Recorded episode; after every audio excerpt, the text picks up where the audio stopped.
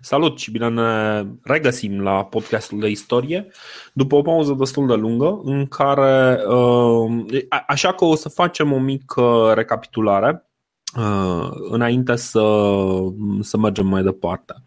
Uh, săptămânile sau înregistrările anterioare am discutat despre epoca bronzului, despre impactul major uh, pe care a avut uh, bronzul în, uh, în societate. Și evident de faptul că fiind un metal care se, se compune din două părți, se, se face din două părți, relațiile comerciale între diversele regiuni Mm, cunoscute, populate, au uh, devenit uh, mai importante ca niciodată. Uh, cum, cum discutam și poate nu am clarificat foarte bine în înregistrările anterioare, o să vorbim un pic astăzi despre ce a însemnat perioada Marelui Colaps de după epoca bronzului și o să vorbim uh, despre ceea ce urmează după epoca bronzului. Nu vom anticipa, dar este vorba despre fier. Ole! Așa, ole! Uh, bun, uh, cum spuneam, bronzul este un, un metal care se obține relativ ușor prin combinația cuprului cu staniu. Să spunem un aliaj, da, e ok. E, okay e un aliaj, așa. Uh, staniul este, uh, cum îi spunem? Un metal. Așa, un metal. nu, nu, nu, nu, zi, zi denumirea populară când scapă. Cositor? Cositor, așa. Uh, cositorul este ceva mai greu de găsit și se găsește în uh, zone total diferite decât cuprul. Ai populații care au uh, cupru, ai populații care au uh, cositor, cele două vor ajunge să facă schimburi pentru a-și completa inventarul și pentru că nu întotdeauna cele două uh, populații sunt în, uh, cele două popoare sunt în uh, contact direct, vor face apel și la un al treilea. În felul ăsta vedem că mai multe practic comerțul, schimburile comerciale între diversele regiuni aduc prosperitate. Asta deci, este.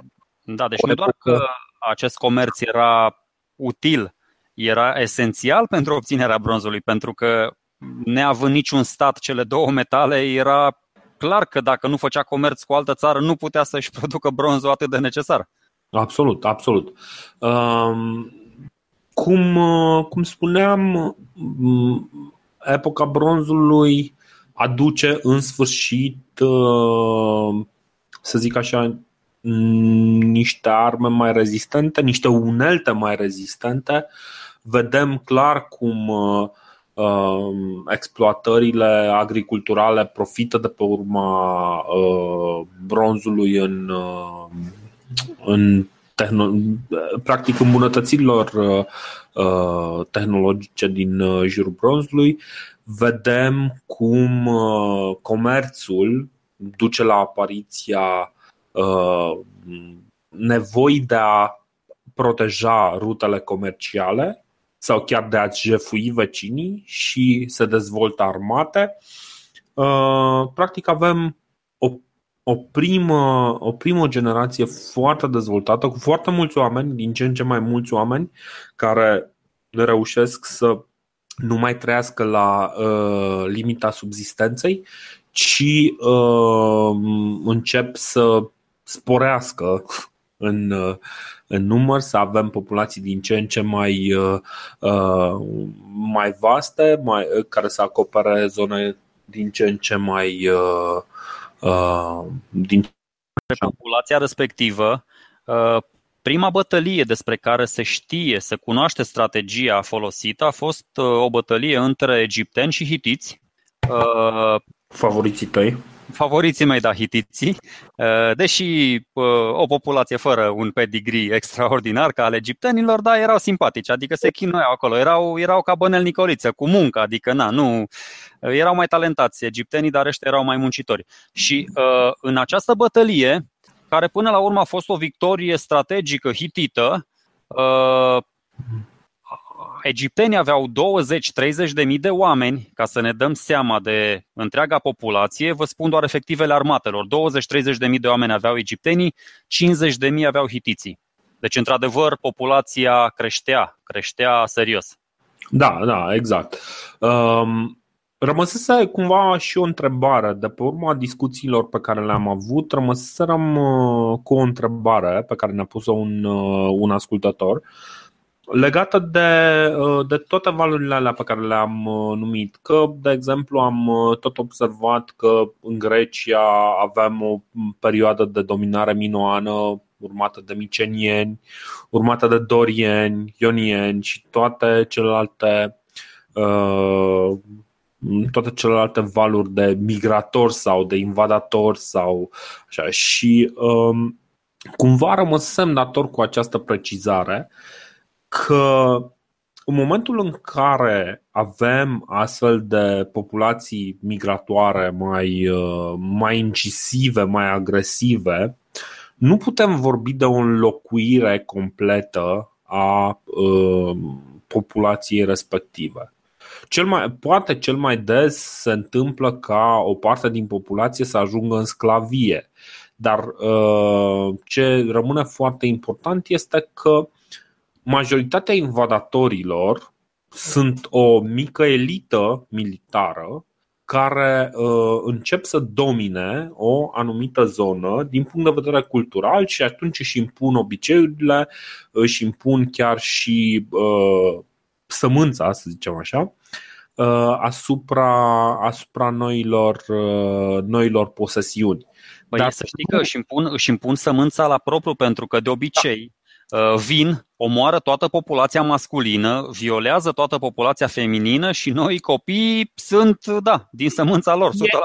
E, e mai complicat de atâta. Nu cred, nu cred într-o extinție de genul uh, omor toată populația masculină. Nu omor toată populația astfel masculină. De, dar... astfel, de, astfel de ieșiri uh, super violente sunt rare și notabile în, uh, în istorie uh, și de obicei lasă și urme serioase. Vezi, uh, nu știu, niște, niște morminte comune, ceva urme există. Ori nu, nu prea vedem astfel de urme de extinție. Știi? Ce ce cred eu că se întâmplă este că o elită devine dominantă și fie se integrează în populația existentă, cel mai des, fie se integrează în populația existentă, fie își aduce uh, propria, uh, uh, propriul trib și uh, practic îi desțelenesc pe localnici dar uh, lucruri, uh, lucrurile de genul ăsta se întâmplă la o, uh, la o scară destul de mică. Pentru că nu poți să vii să-i dai afară pe un teritoriu gen de pe tot teritoriul României, îi dai pe toți afară și te pui tu. E foarte greu, este foarte greu să-i găsești în primul rând pe toți oamenii care locuiesc pe acolo. În al doilea rând, este foarte puțin credibil uh, un astfel de scenariu. Și inutil, pentru că oamenii ăștia, ca să muncească pământurile respective, au nevoie de forță de muncă. Sclavia funcționează, dar nu funcționează uh, în momentul în care ai mai mulți sclavi decât uh, populația activă cum o să vedem că va fi cazul Spartei. Uh, din... Apropo, de, apropo de sclav și de Aristotel, acum Ana, nu vreau să-i denaturez sensul spuselor uh, marelui uh, filozof, dar el zicea ceva de genul ăsta, că fără sclavi nu ar mai exista oameni liberi. Da, bine, astea sunt niște lucruri pe care le putem interpreta, dar nu suntem Ehm, nu suntem aici să vorbim neapărat uh, filozofie, Nu, dar suntem să discutăm tehnologie și societate, care da, este. Și societate și, într-adevăr. Societatea elenistică de mai târziu era destul de sclavagistă, pentru că dacă nu existau sclavii să le facă munca oamenilor, ăștia nu mai puteau oamenii de stat să se ducă și să gândească acolo, să fie. Bine, dar uh, trebuie să. În agora și să emită uh, idei da. strălucite. Bine, trebuie să înțelegem exact și care este statutul sclavului, că nu este, nu vorbim despre oameni uh, aruncați în, uh, în lanțuri, care merg numai în lanțuri și uh, uh, în haine uh, în haine rupte pe stradă, știi? Uh, ci vorbim de sclavie la un alt nivel. Dar cred că poate o să vorbim un pic mai încolo despre sclavie în perioada clasică, mai ales că termenul de daoi mm, se referea foarte des în uh, tragediile grecești la, uh, la niște sclavi de casă. Uh, dar asta o să ajungem acolo și o să, o să discutăm mai multe, mai multe. Păi, Dar noi unde rămăsesem? Rămăsesem la băieții La finalul epocii de bronz. Da. da, la finalul epocii de bronz uh, și uh, hai să vorbim despre două, două aspecte. Primul este uh, perioada Marelui Colaps. De fapt acolo. Este o perioadă foarte, uh, foarte complicată nu avem o cheie clară de descifrare a ceea ce s-a întâmplat în perioada Marelui Colaps. Avem un concurs de mai mulți factori. Europa întreagă este chinuită uh, de condiții climaterice deosebite, inundații, pământuri mai puțin productive, pământuri inundate care odată erau productive, dar acum sunt mlaștini și nu mai pot fi exploatate.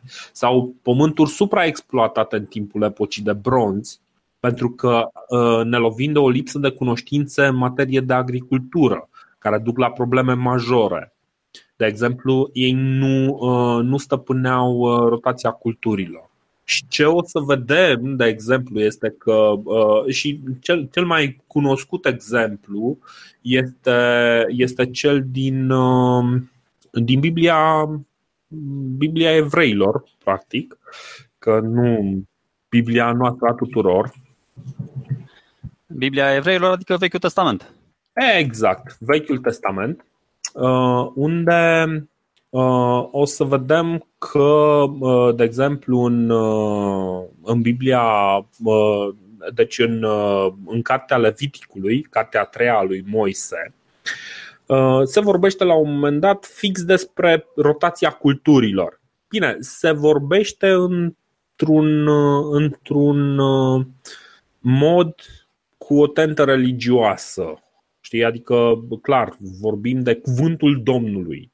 Dar putem noi, ca și oameni moderni, să interpretăm astea ca niște cuvinte de înțelepciune care sunt puse ceva de genul cu autoritatea uh, celui, uh, celui de sus, cu autoritatea cuiva mai puternic. E ca și cum noi am spune în momentul ăsta că Uh, în materie de istorie, Lucian, Lucian Boia a spus cu tare chestie sau uh, Dinu Giurăscu a spus următoare chestie sau Nicolae Iorga zicea, e un fel de recurs la autoritate.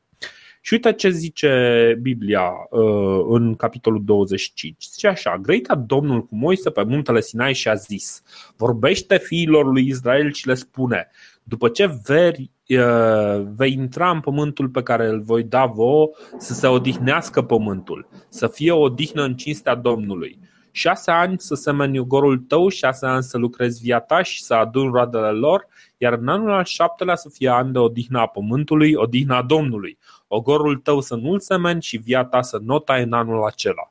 Ceea ce va crește de la sine pe ogorul tău să nu se cer și strugurii de, la, de pe vițele tale netăiate să nu-i culegi, ca acesta să fie an de odihnă pentru pământ.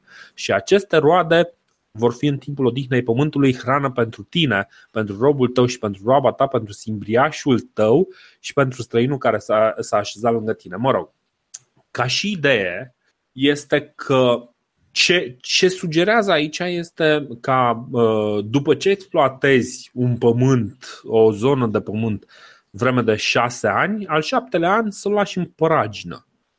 Asta este o idee foarte bună, e cumva un început pentru rotația culturilor, este mm, practic îți face pământul să rodească mai bine după aceea, pentru că nu iei toată, um, cum îi spunem, nutrienții, toată substanța tot, organică din sol. Da. Toată, toată substanța organică și are timp să se refacă.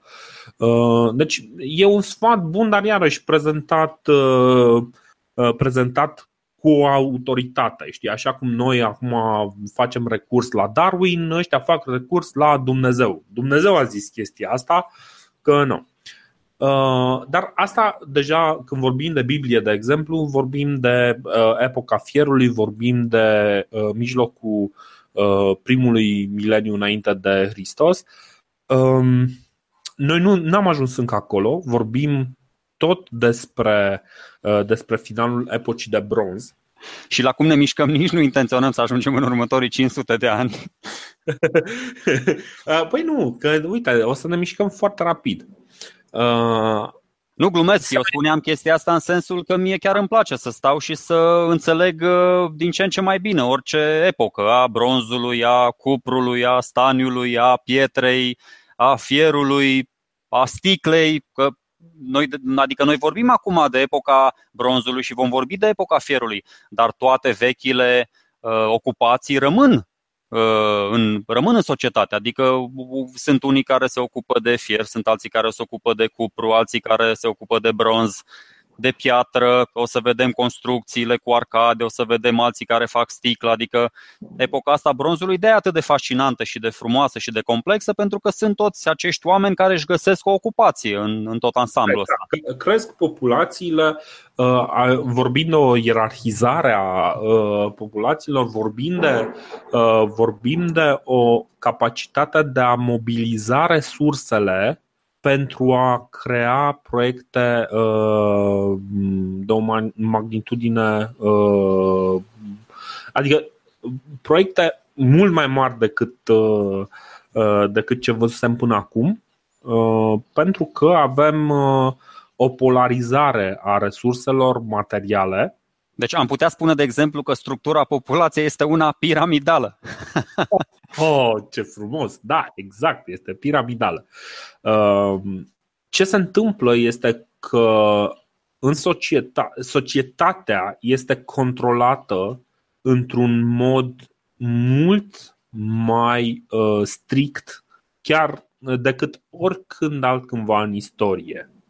Niciodată Uh, populația nu a fost uh, controlată atât de puternic cum, uh, cum a fost controlată în epoca bronzului. Văzusem la un moment dat o discuție despre sistemele de irigații din, din Egiptul antic și o discuție despre cum controla mm, faraonul Uh, respectiva uh, uh, populația. Pentru că și tu ai ridicat în, într-una din înregistrările anterioare, ai ridicat problema, mă, ok, dar cum, cum reușea la să controleze atât de bine?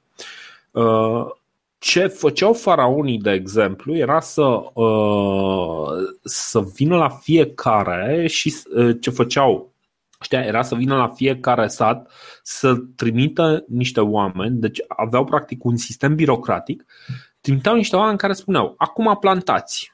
Le spunea ce să planteze, le spunea uh, când să planteze, cum să planteze și le dădeau semințele și tot ce, tot ce trebuia. Uh, populația mare, practic, se baza pe acest control, pe acest sistem birocratic și uh, nu putea să funcționeze fără el, pentru că în momentul în care ai o populație care vreme de 100, 200, 300 de ani s-a obișnuit să vină uh, faraonul să spună ok, acum plantați bine, sau reprezentantul faraonului, îi va fi foarte greu să se desprindă de această obișnuință.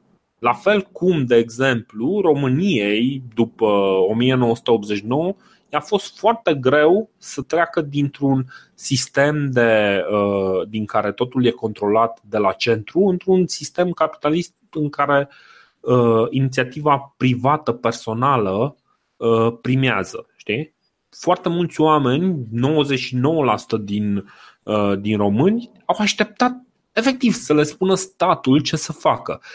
la, cam la fel se întâmpla, poate chiar la o altă scară, se întâmpla uh, în, uh, în epoca de bronz. De asta ai o elită foarte puternică care garantează și bunăstarea uh, oamenilor de, de sub ei uh, și uh, în felul ăsta le garantează și, uh, și fidelitatea.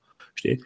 Dar noi nu avem foarte multă informație, de fapt, despre cum trăiește, trăiește omul simplu în perioada respectivă, pentru că, fiind această elită um, bine coagulată, doar ea este cea care comunică în scris, doar punctul ei de vedere rămâne. Așa cum, de fapt, de, uh, în istorie, mm, doar târziu putem să vedem și alte puncte de vedere uh, întotdeauna vom avea numai punctele de vedere ale elitei. Mm, din păcate, pentru înțelegerea istoriei, da, cam așa e. Și îmi imaginez că acest faraon avea un aparat administrativ extrem de birocratic, ca să spun așa, din moment ce el putea să controleze atât de bine cu aparatul lui administrativ uh, atâta populație. Și să le impună da. toate, toate chestiile astea. Da, era, era o schemă piramidală, cum bine ai zis tu, uh, care controla foarte bine uh, până la ultimul sătuc, până la ultima mică așezare. Știi? Și uh, era și o formă de încredere reciprocă, știi? adică um, și populația se baza că cel care îi conduce Uh, știe ce face și dacă o lua razna, mergeau la un for superior și venea faraonul și hărșt capul. Da, da, da. da. Așa. Deci erau uh, uh militarii, sacerdotalii, uh, scribii, meșteșugarii și după aceea pulimea, mă rog, plebea. Așa, așa, așa. Adică omul A... de rând care arunca săracul, arunca și el uh, orez acolo în delta Nilului sau, mă rog, ce cultivau exact. și ea. Exact. Uh, avem așadar perioada Marelui Colaps, care rămâne uh, o mare enigmă dacă o considerăm că uh, perioada Marelui Colaps este un moment în care se stinge lumina pentru 400 de ani și după aceea, prin anul 800, încep din nou să reapară fire de civilizație. Lucrurile nu se întâmplă așa. Colapsul acesta este un colaps cumva în momentul în care anumite civilizații uh, care se bazează pe acest sistem, uh, în, în momentul în care sistemul de comunicație, sistemul comercial uh, de schimburi între, între diversele state eșuează, încep să tot cadă. Ultima redută a vechii lumi rămânând Egiptul antic, care el rezistă neînvins, murind de bătrânețe. Deci nu, nu, nu moare pe câmpul de luptă, moare de bătrânețe. Evident că eu am greșit atunci când am dat exemplul ăla uh, foarte, foarte dur și foarte violent. Dacă când vine o populație uh, războinică din afară și cumva extermin toată populația masculină și, mă rog, ca să-și perpetueze. Dar, într-adevăr, cum spui și tu, în istorie, de foarte puține ori uh, s-au întâmplat lucrurile atât de abrupt.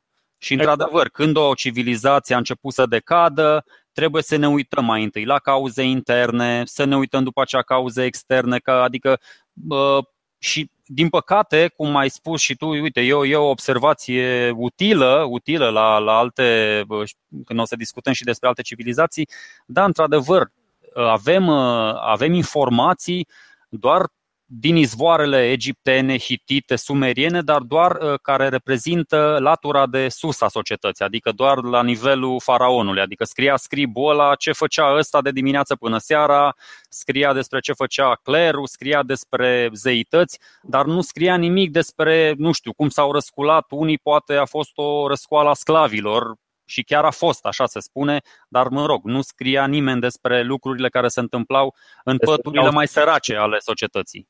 Ce au simțit ăia în momentul în care s-au ridicat să răscoale contra faraonului.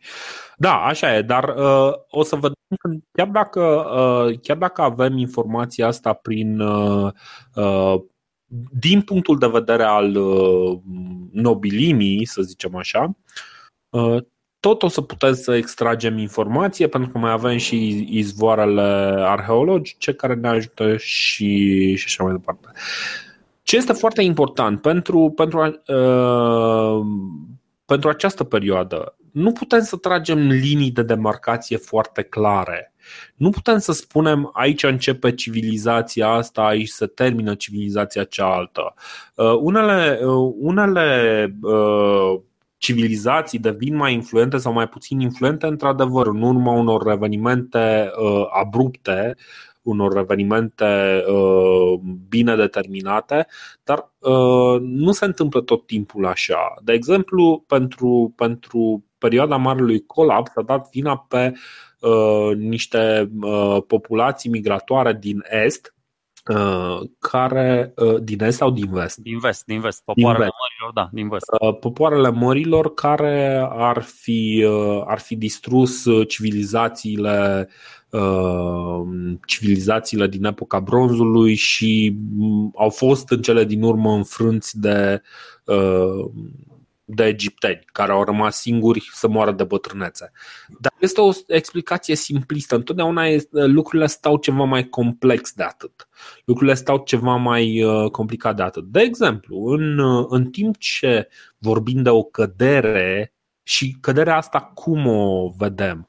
Nu este neapărat o cădere în viața omului simplu, dar nu mai vedem proiecte mari de infrastructură, de arhitectură, nu mai vedem uh, centre de influență majore să se dezvolte între 1200 și anul 800 când reîncep să apară uh, cetăți uh, puternice uh, și începe în sfârșit să apară și cuvântul scris uh, transmis, uh, transmis uh, prin altceva decât prin pietrele din Egipt. Știi? Uh, deci lucrurile evoluează ceva mai, uh, ceva mai complex de atât. În timp ce, uh, cum ziceam, avem căderea asta în bazinul mediteranean, vedem o creștere în centrul Europei, în cultura, în ceea ce se numește cultura Urnfield, urmată apoi de cultura Hallstatt. O să vorbim uh, săptămâna viitoare despre, despre cultura Hallstatt și despre ce, ce, înseamnă, ce înseamnă ea. Uh, vedem uh, după aceea că în bazinul mediteranean, ok, avem populațiile care cad, dar avem în același timp și o civilizație nouă, fenicienii, care devin stăpânii mărilor. Uh, evident, uh, apariția fenicienilor ca stăpâni mărilor uh, încurajează cumva acea teoria oamenilor mărilor. Dar cred iarăși că este o explicație facilă. Mai degrabă, ce încearcă fenicienii este să renodeze un sistem de, de schimburi comerciale între diverse regiuni din, uh, din bazinul mediteranean și pentru că e mai ușor să jefuiești uh, rutele uh, comerciale de pe pământ, de pe, uh, de pe teritoriu, da? ei s-au dus pe mare. Era mult mai simplu să faci schimburile astea pe mare, mult mai greu să jefuiești o altă corabie pe mare. Știi, trebuie să o prinzi. Bine, schimburile de pe mare se desfășoară teoretic tot pe uscat, pentru că te, tu te duci la port, uh, descarci da, încărcătura ta și o încarci pe cealaltă. Da, da dar uh, vorbești de uh, pleci dintr-o cetate păzită, mergi, ajungi într-o cetate păzită. Da. Ajungi da. într-o păza, cetate păzită, deci cumva ești într-o mai mare siguranță, nu la mijlocul drumului vine Gheorghe care s-a săturat de muncă și uh, te jefuiește. Da, da, da. Eu, eu înțeleg uh, toate teoriile astea pe care le-am expus noi la finalul epocii bronzului. Teoria mea personală, pe care într-adevăr nu am expus-o la finalul episodului despre colapsul epocii de bronz, uh, dar între timp am mai studiat puțin problema, este că, da, uh, au avut o influență și popoarele mărilor venite din vest, mhm. dar mi-ar fi plăcut să se ducă ideea până la capăt. De unde au venit? Ce civilizație? Uite, cum ai spus și tu, da, o civilizație se năștea în acest timp în centrul Europei. Poate mai erau unii prin nordul Africii. De unde au venit oamenii ăia? Pentru că, dacă nimeni nu-mi spune nimic, eu pot mai degrabă să mă bazez și să consider că o influență mult mai hotărătoare asupra popoarelor și asupra declinului acestor popoare uh, din epoca bronzului au avut-o popoarele din vest, adică popoarele uscatului, ca să fie așa în contrapartită cu popoarele mărilor. Acel val continuu de migrații care s-a tot repetat din 500 în 500 de ani, din 800 în 800 de ani. Că inițial au venit, da, pe aici au venit și hitiții, au venit și sumerienii, au venit după aceea, într-adevăr, și dorienii peste vechea civilizație greacă, au venit și tracii, au venit șciții prin nord, au ajuns celții până nu știu unde, până în Marea Britanie. Și tot așa, adică trebuie să uh, avem o viziune de ansamblu. Am prezentat uh, factorul economic, am prezentat factorul tehnologic, da, pentru că uh, tot încercăm, ca așa cu pași de melc, să ajungem și la epoca asta a fierului. Prezentăm și factorii genetici și factorii culturali și Până la urmă vedem puțin. Uite, de exemplu, uh, nu mi-a plăcut, sau mă rog, nu mi-a plăcut. Nu am discutat până acum și probabil că nu e nici cazul, într-adevăr, dar poate fi o discuție, așa de dragul discuției. Uh, până acum, cauzele acestor războaie nu au fost cauze religioase. Ori vom vedea mai târziu că, cel puțin la nivel declarativ, foarte, foarte multe războaie vor fi religioase. Ori da. deocamdată, deși, deși dacă stăm și ne uităm în panteonul sumerian, în panteonul grecesc, în panteonul uh, egiptean, vom vedea că au zeități complet diferite. Și atunci ai putea să te gândești, bă, uite, ăștia s-au luat de la zeilor dominanți. Uite, vine uh, Moise, pleacă în 1950 din Egipt, se duce, cum adică Dumnezeul lui e mai puternic decât al faraonului, da? și apropo de chestia asta. Dar mă rog, nu intrăm uh, în amănunte da, foarte. Da. Nu, nu, nu, cred, uh, nu cred că avem acum contextul necesar pentru a face o analiză a ce se întâmplă pe plan religios. Cred că mai încolo, în momentul în care avem cuvânt scris, în momentul în care avem mai multe izvoare, uh, o să putem să discutăm și despre, și despre fondul religios al, al conflictelor. Dar cred că cred că în momentul ăsta nu este esențial. Um, dar, într-adevăr, uh, factorul religios și el va, va juca un rol din ce în ce mai important uh, și societatea, într-adevăr, se schimbă. Nu mai vorbim de comunități mici, de 10, 20, 50 de oameni, vorbim de comunități din ce în ce mai mari, de zeci de mii de oameni. Vorbim de orașe, populație urbană, urbană, exclusiv urbană, Adică am explicat diferența dintre ce înseamnă urban în momentul în care ai o oarecare stratificare, o anume organizare pe roluri, ai diverse roluri în societate, Uh, ai și roluri administrative, ai și uh, uh, roluri uh, militare, de exemplu, uh, dar uh, ai și o vastă populație rurală și și aia trebuie apărată lucrurile sunt într-adevăr mai complexe și am putea să discutăm despre. De, pentru că, într-adevăr, pe măsură ce uh, petrecem mai mult timp, descoperim din ce în ce mai multe informații și este într-adevăr o perioadă fascinantă, uh, perioada asta de pe finalul uh, epocii de bronz. Eu, Dar... spun de pe acum, eu spun de pe acum că o să-mi fie dor, o să-mi fie foarte dor de aceste izvoare nescrise. Da. Pentru că la izvoarele alea scrise o să vedem exact ce înseamnă manipulare, o să vedem, da, noi acum știm, conform uh, izvoarelor egiptene, Ramses i-a bătut pe ăștia, pe invadatori, pe popoarele mărilor, dar cine a scris acele papirusuri? Normal că erau egipteni, erau scrivii aia care trebuiau să-l ridice pe faraon în toate slăvile.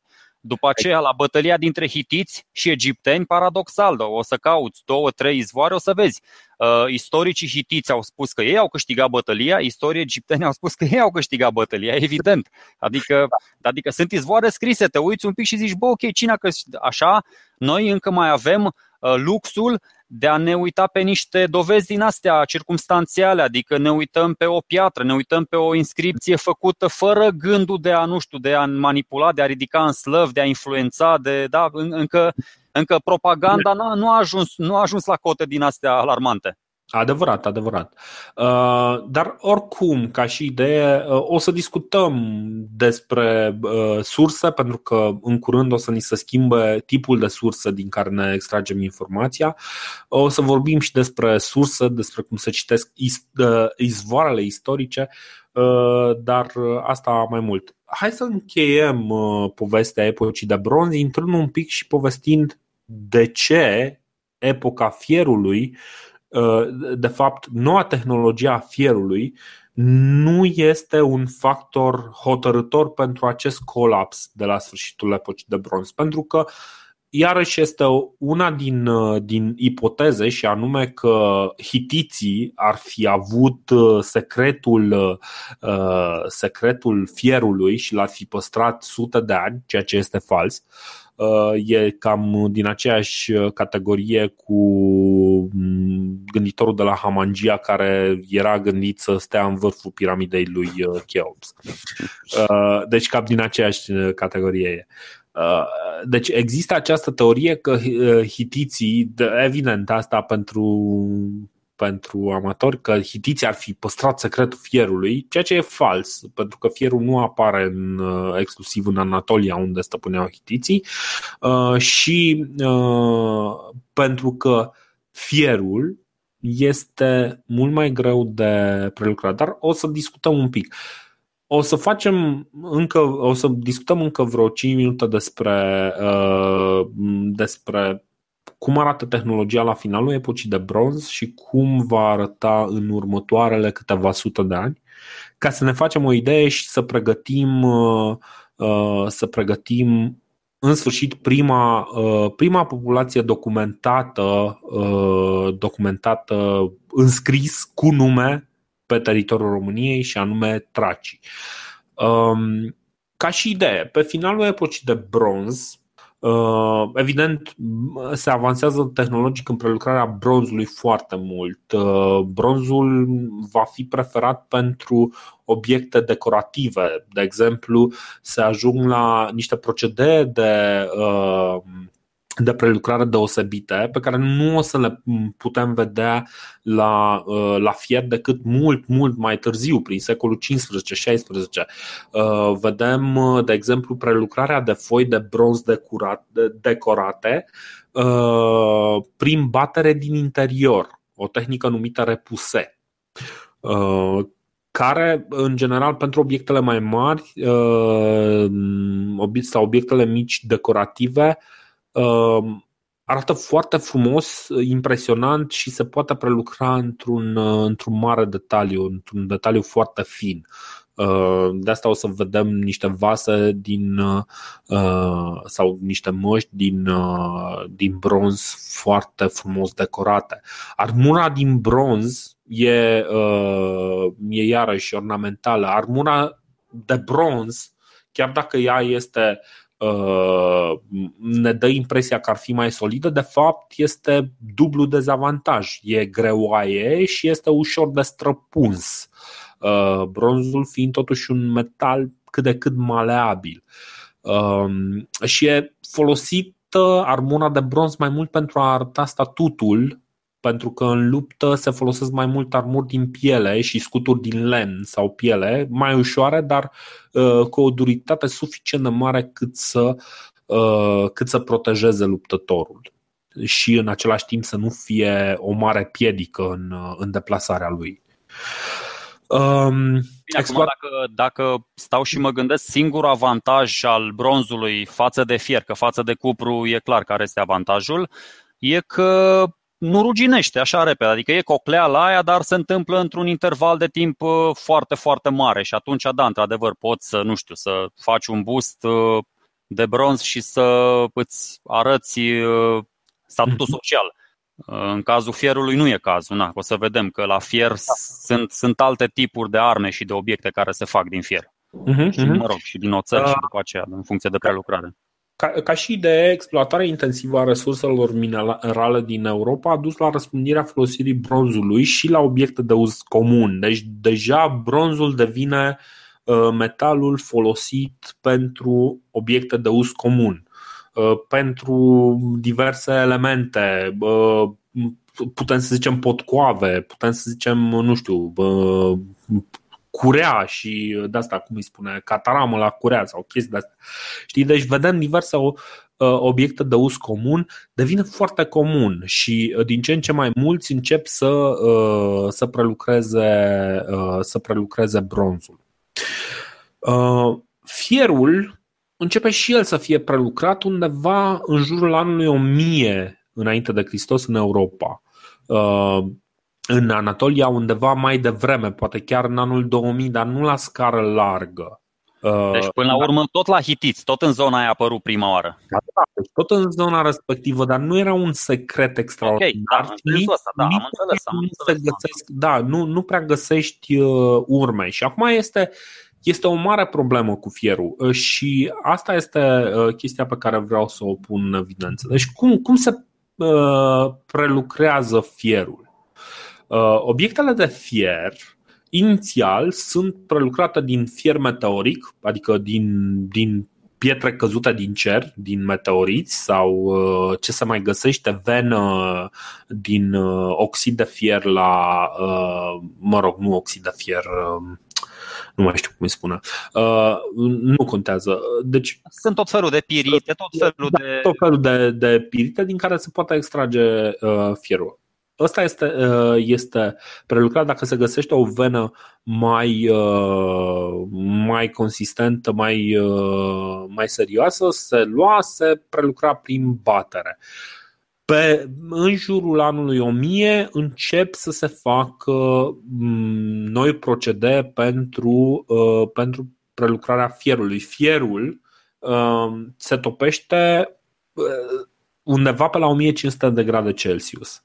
Noi știm că pentru prelucrarea bronzului aveai nevoie de 1100-1200 de grade Celsius ca să topești cupru și staniu, da. Să topești cupru și staniu împreună și să, să poți să manevrezi mm, ăsta, uh, bronzul. Cele 300 de grade sunt un impediment suficient de serios încât să fie uh, de, ne, de neatins pentru, uh, pentru majoritatea oamenilor din, uh, din mileniu, primul mileniu înainte de Hristos sau ultimul mileniu înainte de Hristos, cum vreți să puneți problema. Uh, de exemplu, tehnologia uh, pirotehnică necesară pentru creșterea temperaturii din cuptor la 1600-1800 de grade Celsius pentru a face niște oțeluri mai, uh, mai serioase, ajunge în Europa de-abia în secolul XV, după Hristos. Deci vorbim pe la vreo 2500 de ani. Reușesc să ducă uh, temperatura din, uh, din cuptor încă 100 de grade peste cele 1500. Ca să înțelegem cam cât de mare este diferența tehnologică. Dacă chinezii reușiseră să facă chestia asta în secolul 4 înainte de Hristos, ok, îi dau peste chestia asta, numai că nu o folosesc în mod activ, pentru că nu e de foarte mare interes pentru ei. Uh, nu o folosesc în mod curent. Okay? Că dacă ar folosit-o, ar fi fost mai ușor să vedem o difuzie a uh, genului ăsta de, de material. Noi am vorbit un pic despre cum se face prelucrarea fierului. Uh, dacă, de exemplu, spre uh, finalul uh, epocii de bronz, uh, uh, se făceau anumite, uh, deci cupru era manipulat, de exemplu, uh, în forme care, deci, practic, se topea cupru, se făceau niște forme plano-convexe de la fundul cazanului de colectare, se transporta cupru așa și, uh, practic, felul în care se face colectarea minereului este un pic mai uh, complexă, pentru că ce se întâmplă în, în prelucrarea fierului este nu neapărat topirea fierului, ci uh, aducerea fierului într-o zonă care să-l facă suficient de maleabil și să îndepărteze uh, impuritățile. Ăsta este obiectivul uh, meșteșugarului sau fierarului uh, din uh, primul mileniu înainte de Hristos.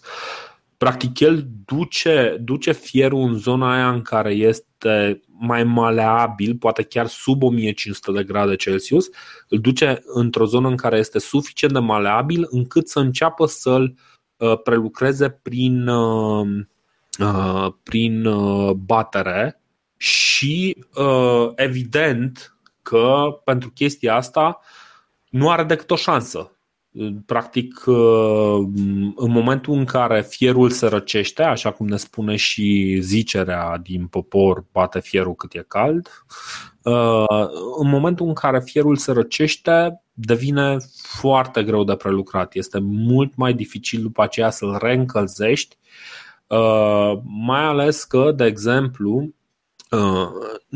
în momentul în care ai, să zicem, un obiect alungit, cum este o sabie, da? Pe aia nu poți să o pui, trebuie să-i faci un cuptor foarte special ca să ajungi să încălzești la 1400 de grade Celsius întreaga, uh, întreaga bucată de fier. Este destul de dificil să faci chestia asta. Pe când ce se întâmplă acum în, uh, în cuptor, se pune minereul, uh, se încălzește foarte tare și rămâne, practic, după ce se elimină oxizii și impuritățile din minereu, rămâne o floare de fier solidă, maleabilă, dar solidă, încă își păstrează formula. Și floarea aceea, deci bulgărele acelea de, de fier, se ia și se prelucrează în obiectul, în obiectul final. Ăsta e motiv pentru care, de exemplu, nu este, nu este foarte ușor să faci uh, decorațiuni pe, uh, pe obiectele din fier. Pentru că, practic, nu ai o perioadă foarte lungă în care să poți să faci uh, diverse diverse jumbușlucuri în, uh, în obiectul de fier. Uh, așa cum făceai cu bronzul. Bronzul în continuare va rămâne, de fapt, uh, metalul dominant. Fierul va crește, pentru că fierul, așa cum este el, nu este cu mult mai dur decât bronzul, nu este cu mult mai ușor. Nu este uh, un, uh, un atu. Marele atu al fierului este care are nevoie de un singur ingredient, minereu de fier și, evident, uh, meșteșugarul care să se și priceapă la prelucrarea fierului. Uh, de asta o să avem uh, civilizații din ce în ce mai insulare, care o să înceapă să se bazeze din ce în ce mai mult pe fier, dar în același timp, în epoca fierului, o să vedem că cele mai multe Uh, cele mai multe obiecte găsite sunt din bronz. Asta este, asta este marea contradicție. Deci, nu fierul este motivul pentru care uh, civilizațiile epocii bronzului au căzut, ci mult mai complexă. Da, exact. și mă gândeam acum așa cu mintea unui neofit. Uh, vezi, ei au avut nevoie de 2000 de ani să treacă de la bronz la fier, deși mhm. aparent uh-huh. tehnica producerii bronzului mi se pare puțin mai mai inteligent, adică să iei și să aliezi două metale în proporții diferite, un amestec de 90% cupru, 10% staniu și să produci minunea asta a epocii bronzului. Uh, și după aceea au mai trecut încă 2500 de ani să crească o temperatură, dar stai și te gândești, vezi, bă, ăia ce puneau în focul ăla? Că nu puneau, ei puneau, au încercat să crească punând în loc de lemn niște mangal, niște cărbune. După aceea, nu știu, prin 1500, cum ai spus și tu, 1600-1700 au început cu cox, cu mașina de abur care producea temperaturi mai înalte, dar până atunci ei săracii nu puteau, adică puteau să pună tot, toată pădurea din lume pe foc, că nu, nu creștea temperatura mai mult de atâta și de aia nu, nu puteau să, Exact, deci uh, aici, aici e marea problemă și clar, uh, tehnica necesară pentru prelucrarea fierului este mai înaltă decât tehnica necesară pentru prelucrarea bronzului, chiar dacă aliajul este uh, foarte dificil de, de găsit pur întâmplător. Dar. Eu am văzut și în zilele noastre cum se folosește, cum este furnalul acela, mă rog, un un cuptor așa mai mare, uh, cu foalele acelea, un fel de burduf, ca un fel de acordeon care suflă aerul acolo ca să întețească focul respectiv. Uh, da, de ce după aceea scot, uh, nu știu, ce scot ei, o sabie de te duci la blacksmith, scoți o sabie sau dacă te duci la un potcovar din ăsta, scoți o potcoavă și ca să se întărească fierul imediat, după ce îl bați acolo cât e încins, cât e roșu, așa frumos, îl bași după aceea repede într-o căldare cu apă și el atunci se, se călește și devine atunci devine și chiar mai rezistent decât bronzul, că de aia trebuie să-l folosești în tot felul de, de bătălii și de alte, na, în, alte, în alte scopuri. Exact. Tehnologia de prelucrare a fierului, metalurgia fierului este uh, mult mai fascinantă decât am reușit noi să rezumăm. Este mult mai complexă și în momentul în care vorbești de oțeluri, o să vorbim la un moment dat poate despre felul în care se făceau săbile uh, de Damasc, la care marele secret era că uh, erau trecute prin, uh, prin corpul unui sclav ca să se călească. Știi? Există și o explicație pentru treaba asta și, într-adevăr, fiecare sabie de Damasc era trecută printr-un, prin corpul unui sclav. Apropo, sau bine, nu mai știu exact, dar așa țin minte. Ca să înțeleg că temperatura sclavului este mai scăzută decât a omului liber, nu? Și atunci se face călirea mai bună. Exact, exact. Um, ca și idee, ce, ce va urma pentru noi? Uh, am vorbit despre tehnologia fierului, uh, o să vorbim și de uh, felul în care evoluează. Așadar, așteptați-vă să nu avem 400 de ani de, uh, de tăcere, ci să avem uh, câteva sute de ani în care se dezvoltă civilizație și uh, cultură în alte zone. Și o să vedem după aceea că o să ajungem săptămâna viitoare, poate, o să ajungem la cele patru sau cinci grupuri importante Uh, care ne vor influența pe următoarele câteva sute de ani uh, pe noi pe aici, pe teritoriul României. Și o să vorbim în sfârșit și despre traci, sper eu, că nu, nu odată. Eu recunosc că îmi place din ce în ce mai mult uh, modul în care vedem, eu văd cel puțin istoria, pentru că Inițial, atunci când am început proiectul cu Dorin, am crezut că vom discuta numai despre bătălii și despre strategii. Ei bine, se pare că e mult mai ușor și e mult mai util de înțeles istoria dacă discutăm mai mult despre tehnologie și despre civilizație. Exact. Deci, bine, dacă e să vorbim la așa foarte deschis și sincer, și eu am început proiectul ăsta fix ca să învăț despre lucrurile astea nici eu nu știam ce este cel mai important, dar e drept că în momentul în care o să vorbim despre, uh, despre traj, de exemplu, o să vorbim foarte mult și despre bătălii. Da, o să vedem de ce. Uh, ne auzim săptămâna viitoare, mulțumim că ne-ați așteptat cu atâta răbdare și uh, da, ne auzim săptămâna viitoare. Pa! Pace vouă!